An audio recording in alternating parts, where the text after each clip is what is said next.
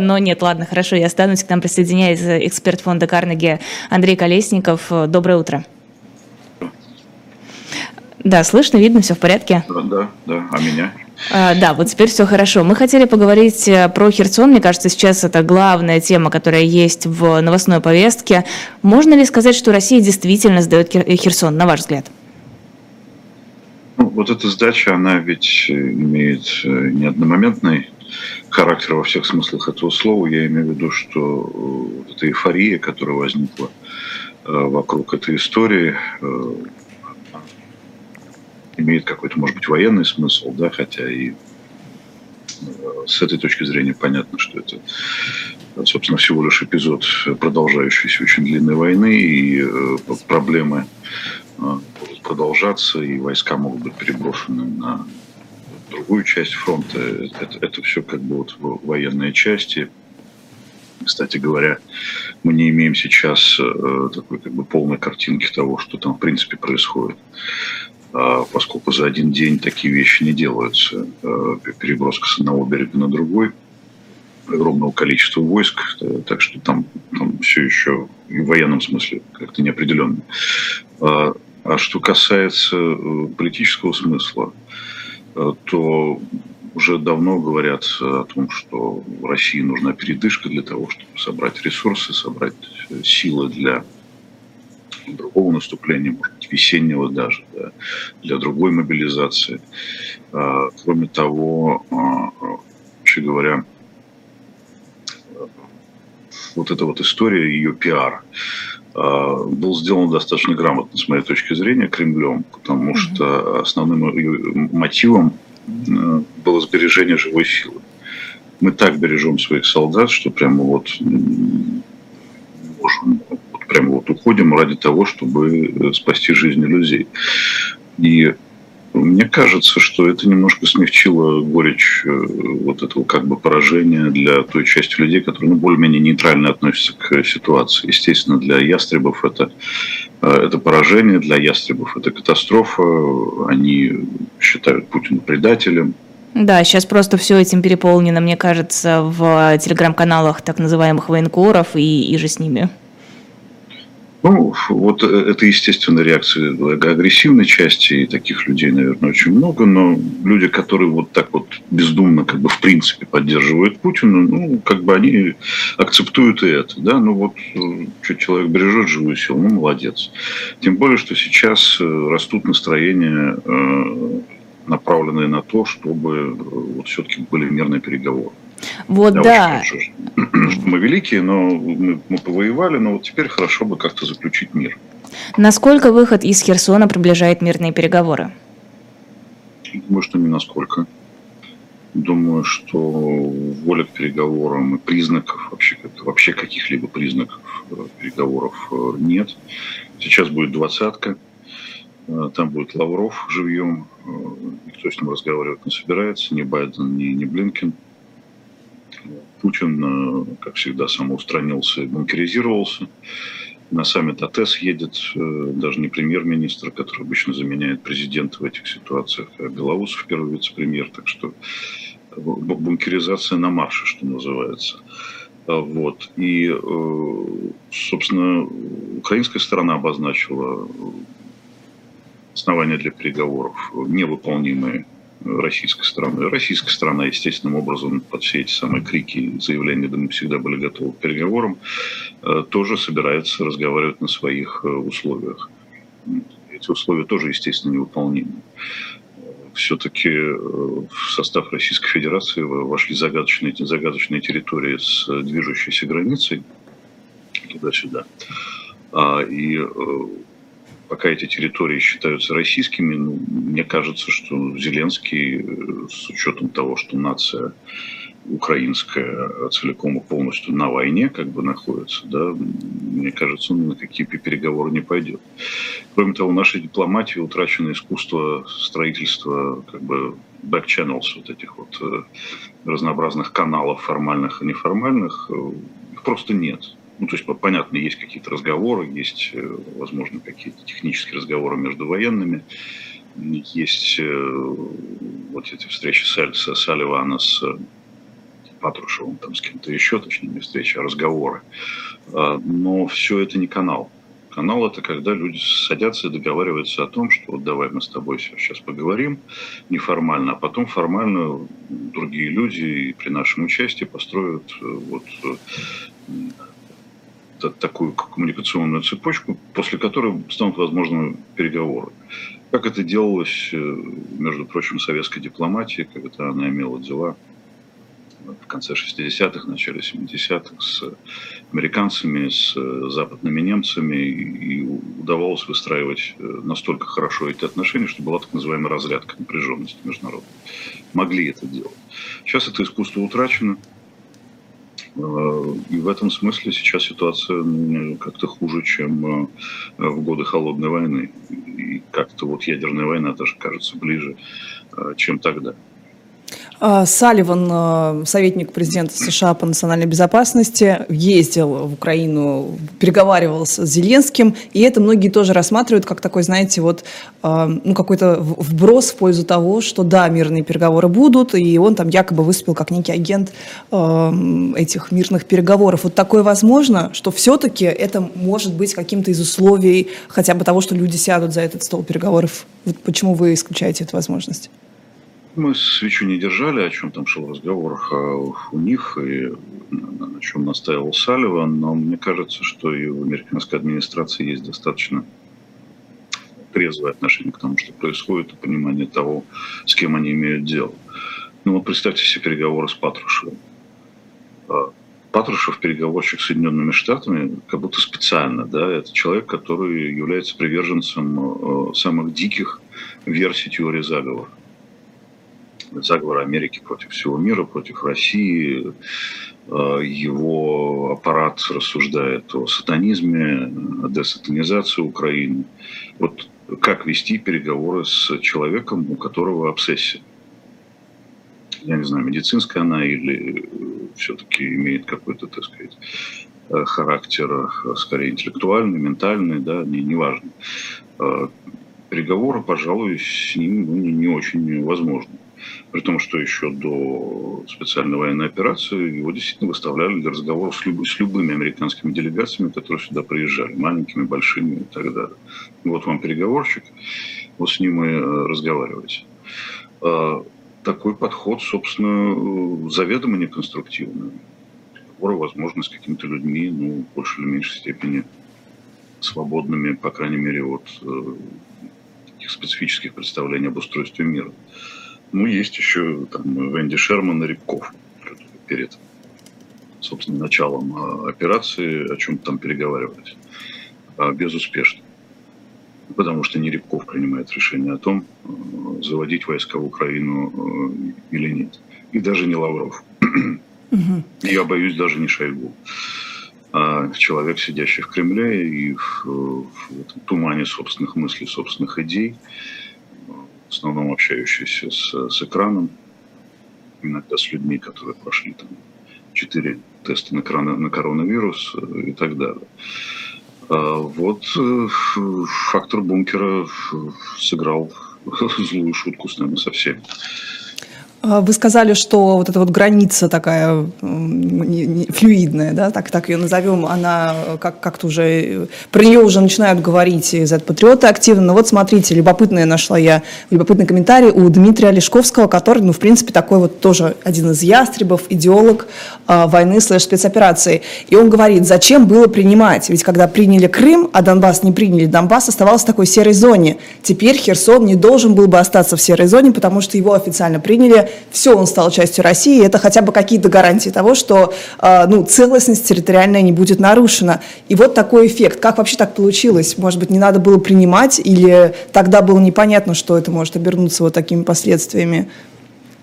Это вот иллюстрация того, как принимаются решения. Нет стратегии, нет цели. Ну, цели Только в таком путь? глобальном смысле, да, что, собственно, Путин хочет от мира. Ну, вот, вот что ты хочешь? Лиссабон ты хочешь, Париж, э, не знаю, Варшаву, вот, или что. Но нет и понимания того, что, собственно, Путин хочет в Украине. Раздербанить ее совсем, лишить ее там энергетики. Ну, странная цель для политика 21 э, века, во всяком случае. Э, зачем, собственно, принимали в состав вот эти вот территории с совершенно невероятным каким-то псевдоэлекторальными процедурами, понимая, что, во-первых, это отсечет возможность для переговоров. Ну, ну, ясно же, абсолютно. Сделано специально с пониманием того, что переговоры не станут невозможными, если ты принимаешь формально эти территории в состав России. Донбасс, ладно, Луганск, ладно, это старая история. Даже Крым, ладно. Мы все помним, что в апреле украинцы были готовы откладывать проблему статуса Донбасса, Луганска и Крыма на потом. И к этой модели можно было вернуться, да, но сейчас это тоже выглядит э, не, нереалистично. Это либо какая-то дикая ошибка, либо это было сделано специально. А, но здесь вот действительно не просматриваются стратегии. Это какие-то тактические рывки, какая-то очень реактивная политика. Вот, как говорил Никита Сергеевич Хрущев, запустить ежа в штаны дядюшки Сэма. Вот, вот кроме э, такой мотивации здесь э, очень сложно увидеть какую-то вообще, в принципе, рациональность э, вот в этих всех референдумах. Или это была такая убежденность в том, что в военном отношении Россия действительно способна эти территории удерживать и расширять их Э, их как бы километраж непонятно. Получается Херсонщина без Херсона, Запорожье без Запорожья. Вопрос, как вот эта вот Херсонщина без Херсона и Запорожье без Запорожья скажутся на каких-то репутационных моментах власти, насколько это повлияет на рейтинги и важно ли, в общем-то, Кремлю, э, что о нем думают в данный момент э, по этому поводу люди? Нет, Кремлю, конечно, важно. И наркотическая зависимость от рейтингов, она, она остается. А, и, может быть, это отчасти предопределило то, что у нас была частичная мобилизация, а не всеобщая, хотя с элементами всеобщей тоже. А, дело в том, что общественное мнение сейчас все равно находится в таком ступоре уже который месяц, что в большей или меньшей степени готово адаптироваться к любым решениям Путина к истребиным решениям, к голубиным решениям. Усталость от э, войны есть, и хочется, чтобы это уже прекратилось. Отсюда, вот, кстати говоря, упомянутый рост, числа сторонников мирных переговоров. Это все Путину нужно учитывать.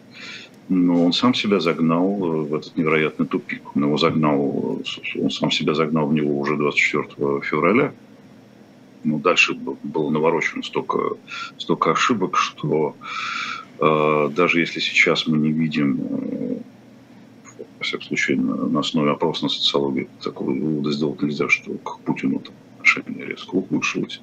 Но вот это недовольство глухое и отнюдь не либеральная часть э, населения, э, оно накапливается. И когда-то вот это мина замедленного действия может э, рвануть я всегда как бы сторонник инерционных сценариев, да, что как-то вот все идет, как идет, и медленно ухудшается. Иногда скач, скачками ухудшается резко. Вот э, выборы в России президентские, наверное, состоятся в 2024 году, и к ним уже надо начинать готовиться. Вот он с чем придет э, к этим выборам? В 2023 году собирается заканчивать то, что начал в феврале 22 или нет? Ну, какой месседж будет посылать населению? Мы теперь все будем восстанавливать, у нас будет тут сплошная, так сказать, не знаю, высокотехнологичная медицина или что-то там еще, при том, что у нас э, деградирует, депрессирует, примитивизируется экономика, рынок труда просто в каком-то хаотическом состоянии, потому что из него убрали людей работающих. Одни уехали, а другие в армию мобилизованы. Вот он как с этой экономикой собирается дальше двигаться, какие месседжи населению он будет посылать. А, это все мины замедленного действия, заложенные под его конструкцию, которую он сам считает, вероятно, чрезвычайно устойчивой. А, вот интересный был вброс вчера у Сергея Маркова, если кто-то обратил внимание, он почему-то написал, не нужно, пожалуйста, говорить и разгонять сейчас тему про выборы в 23 году. Но кроме него, вот этого месседжа, да-да-да, я нигде не увидела, поискав. То есть, видимо, какой-то такой, знаете, вот маленький, маленькое зерно сомнения все-таки э, как-то пытался он поселить в наших головах. Или в сердцах. Да. А, ну ладно, вот смотрите, еще про очень часто говорят про Херсон как про ловушку, потому это говорят и украинцы, и западная пресса, и ну, наша страна. Как будто бы у нас такой хитрый план, мы отступаем, мы передислоцируемся. Сейчас как заманим, как захлопнем мышеловку. Как захлопнем мышеловку, но это же, это же может какие-то иметь страшные последствия, учитывая э, наличие Каховской э, дамбы. Да, вот это вот э, важный, важный момент. Все боялись, естественно, применения тактического ядерного оружия, но вот такие вот провокации, э, которые возможны с Каховской той же самой дамбой, они тоже могут иметь э, эффект, э, во всяком случае, такой информационный эффект не меньше, возможно, чем применение тактического ядерного оружия, потому что это демонстрация была бы, если это произойдет, э, совсем полная неадекватность э, Кремля и пренебрежение вообще всем вокруг. Но мне кажется, что вот это Кремль демонстрирует уже на протяжении 9 месяцев. Да, он демонстрирует, но как, как выясняется, дна у этого процесса нет. Кажется, что уже достигли дна, а со дна э, постучали. А вот такие вещи действительно ну, совсем отрезают э, страну от э, цивилизованного мира. Да? И не нужно обольщаться тем, что э, с Путиным вежливо здороваются там, лидеры бывших стран СНГ, центральноазиатских. Не нужно обольщать себя тем, что у нас якобы в союзниках находятся, допустим, те же самые Китай и Индия. Я думаю, что Китай и Индия с, с, ужасом смотрят на то, что происходит, и могут понять, как, собственно, с этим всем совладать. С одной стороны, мы союзники, с одной стороны, все довольны тем, что Россия перенаправляет сырье с запада на восток, и товарооборот растет э, невероятным образом и с Индией, и с Китаем. А с другой стороны, ну, возникают некоторые сомнения в нормальности такой как бы вот ментальное да, российского руководства, как с ними иметь дело в широком смысле слова, если они творят такое. Вот, э, вот эти все вещи, э, ядерный шантаж э, и вот этот шантаж, да, такой, как назовем его энергетическим, способность одной страны разрушать инфраструктуру критическую другой страны. Какие-то небывалые совершенно вещи. Путин, конечно, апеллирует к бомбежкам Дрездена и Хиросиме. Германии, да, и Хиросима тоже. Ну, это было довольно давно, надо сказать, и при других совершенно обстоятельствах.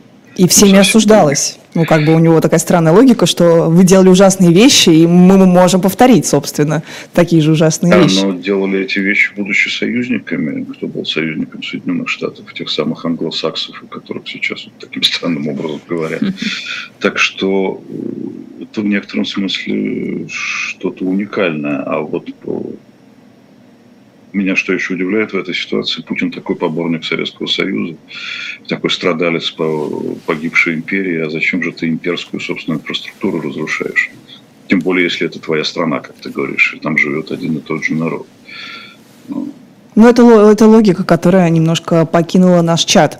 А, Еще мне интересно про генерала Суровикина, которого так пиарили первое время как генерал Армагеддона, и мы помним все его первые выступления, собственно, вот этот вот ракетный обстрел Киева и других украинских городов, такой первый масштабный за долгое-долгое время. И вот теперь вы говорите, что э, человеческое лицо там, э, российского главнокомандующего, оно сохраняется, потому что мотивация, как минимум официально, это сберечь жизни людей. Вот насколько это бьется, такой мягкий генерал Суровикин, которого очень волнует российская армия, и вот генерал Армагеддон, на котором его на, на, нам выставляли? Ну, знаете, в глазах среднего там, россиянина, если такое существует, да, ну, усредненного, ну, кто такой генерал Суровикин? Какой-то генерал, которого назначили, который был в определенной степени с какой-то точки зрения, с чьей-то точки зрения эффективным в Сирии, допустим, да ну, вот такой серьезный, солидный мужчина, может, он нам все там поправит. Ну, собственно, и все впечатление. Армагеддон, он не Армагеддон, кого это, собственно. Дон, просто Дон. Собственно, волнует. Другой разговор, что вот этот тройственный союз, наметившийся товарищ Кадыров, товарищ Суровикин и товарищ Пригожин, мне кажется, должен напрягать прежде всего кремлевских гражданских щепетильных товарищей, которые, которые бегают по чистеньким кремлевским коридорам и не очень рады всему вот этому происходящему. Но люди наращивают, собственно, харизму. А социологически очень важно для людей такого типа даже не просто наращивать харизму, а просто быть узнаваемым. Чем больше там Пригожин становится э, ньюсмейкером, а человеком, который находится внутри новостей, и эти новости идут каждый день, то же самое происходит с Кадыровым и Суровикиным, тем ну, как бы больше шансов у них стать в определенной части населения героями такими, да, угу. чрезвычайно популярными людьми. Как-то вот э, может неожиданно проснуться спрос на альтернативу некую. Эта альтернатива придет отнюдь не в виде знаю, там, интеллигентного и либерального Алексея Кудрина, а в виде вот таких вот э, ребят из окопов, э, пропахших тюрьмой в том числе, поскольку они там рекрутируют кадры себе, это уже... И сидели такая... двое из трех как минимум. Да, специфическая Россия, она, это Россия тоже порождение Путина, естественно. Сон разума рождает чудовищ, но вот факт остается фактом, что они стали фактором политики. С ними советуются, и э, они, между прочим, одобрили отход от Херсона. Раз это, значит, два человека одобрили отход от Херсона, по, по, по, значит, похвалили этого самого Суровикина, ну, значит, окей, значит, все правильно сделали. У нас теперь есть высшие инстанции. На, отнюдь э, находится не внутри регулярной армии, а не внутри э, монополии государства на насилие, а где-то вот чуть-чуть в сторонке от этого. Спасибо большое. Это был Андрей Колесников. Э, эксперт фонда Карнеги. Спасибо огромное за столь э, раннее участие в нашем эфире. Мы это очень ценим. Продолжаем разворот. Лиза Никина, Лиза Лазарсон в э, утреннем развороте